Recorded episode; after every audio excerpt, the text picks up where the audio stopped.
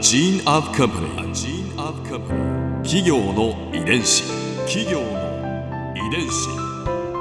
全国に546万社以上あるとされる日本の企業その企業の数だけ理念があり使命があり人間ドラマがありますこの番組ではさまざまな企業のトップや社員の方にお話を伺いながら成長する企業の DNA を解明していきます企業の遺伝子。ナビゲーターは私千葉なクララとクオン株式会社代表の武田隆さんです。武田隆です。よろしくお願いします。本日は株式会社ニールズヤードレメディーズ代表取締役梶原健二さんをお迎えしております。どうぞよろしくお願いいたします。よろしくお願いします。今回はニールズヤードレメディーズの今とこれからについて伺います企業の遺伝子。えー日本のニールズヤードレメディーズが今特に力を入れていることってどんなことがありますか？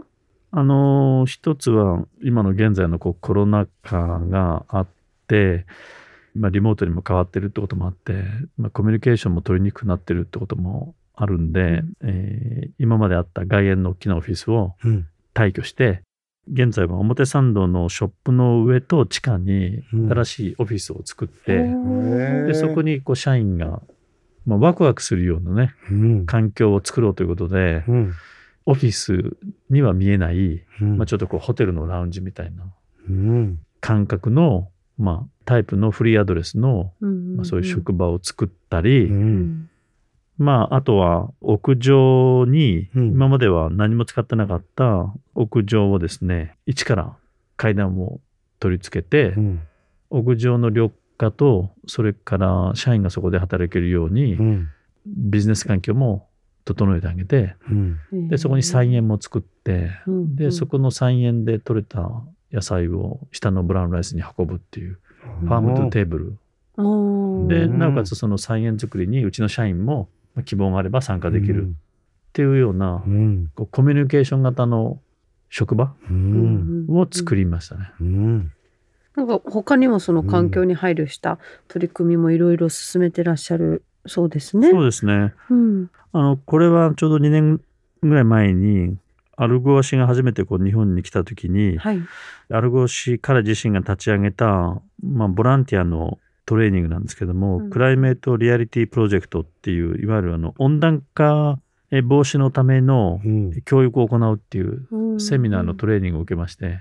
アルゴアって？元アメリカ副大統領あので、アルゴア？えーまあ、あの不都合の真実っていう映画を作って、でその後ノーベル平和賞を取った、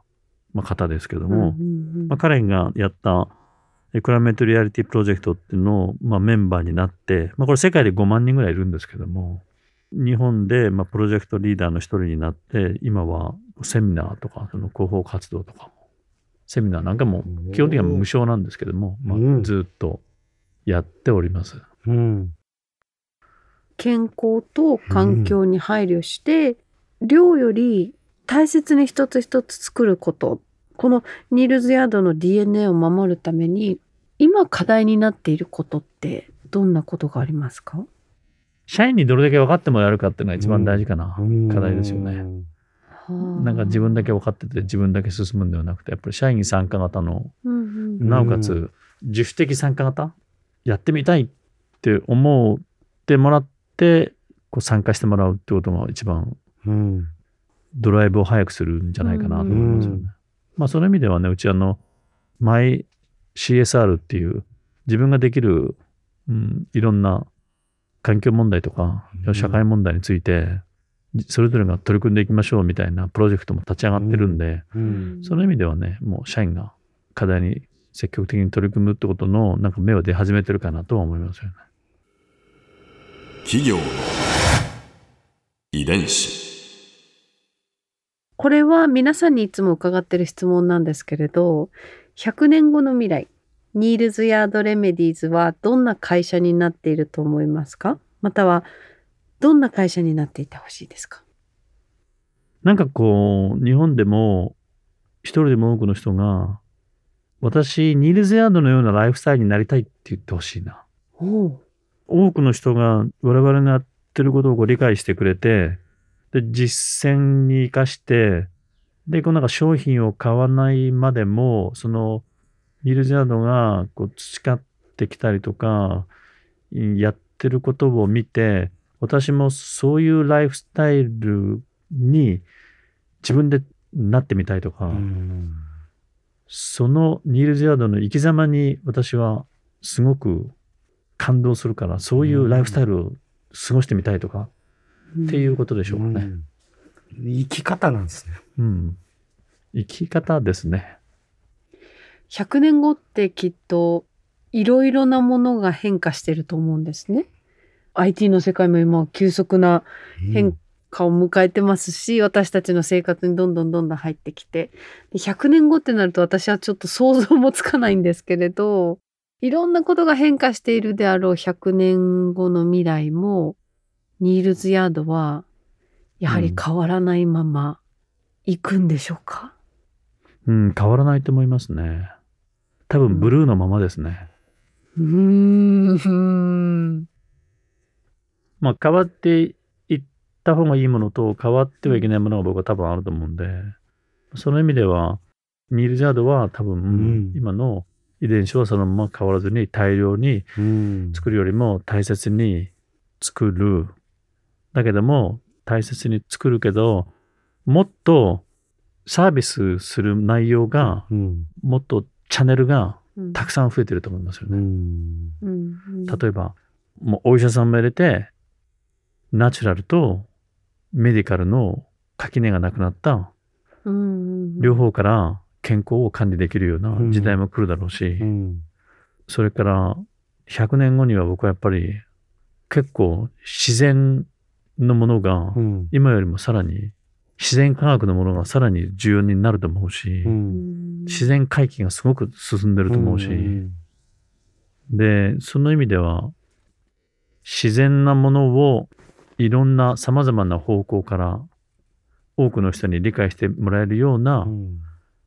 手法だったり、うん。やり方がニールズだと多分いろんなできてくるんじゃないかなと思いますよね。ここでクララズビューポイント今回印象に残ったのは最後の質問をさせていただいた時のお答えですね。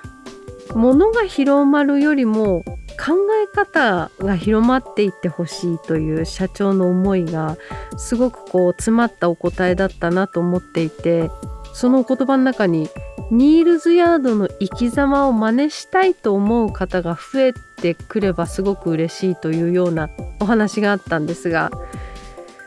これとっても力強い言葉だなと思いました。こう人を形容する時に生き様って使いますけれど何かこうビジネスだったりとかものに対して生き様ってお使いになった社長さん私初めてなような気がして梶原社長がお感じになってることを本当にそのまんまの表現なんだと思うんですね。ニールズヤードの DNA はまさに生き様ですしで変わらないというところもそれはそれで生き様ですしただ消費者に支持されながら背中を押されながら成長することもニールズヤードの生き様ででそのライフスタイルがどんどんどんどん世界のあの人たちに広まっていってほしいというこうピュアな思いというかなんかこう穏やかなの語り口調の中からこうにじみ出てくる熱さ？すごくこう知的な熱さみたいなものを感じました。企業遺伝子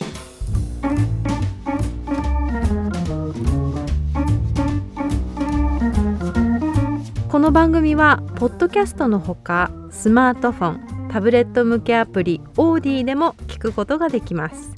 お使いのアプリストアからダウンロードして企業の遺伝子のページにアクセスしてみてくださいね。それでは来週もまたお会いしましょう。企業の遺伝子ナビゲーターは私千葉なクララとクオン株式会社代表の武田隆でした。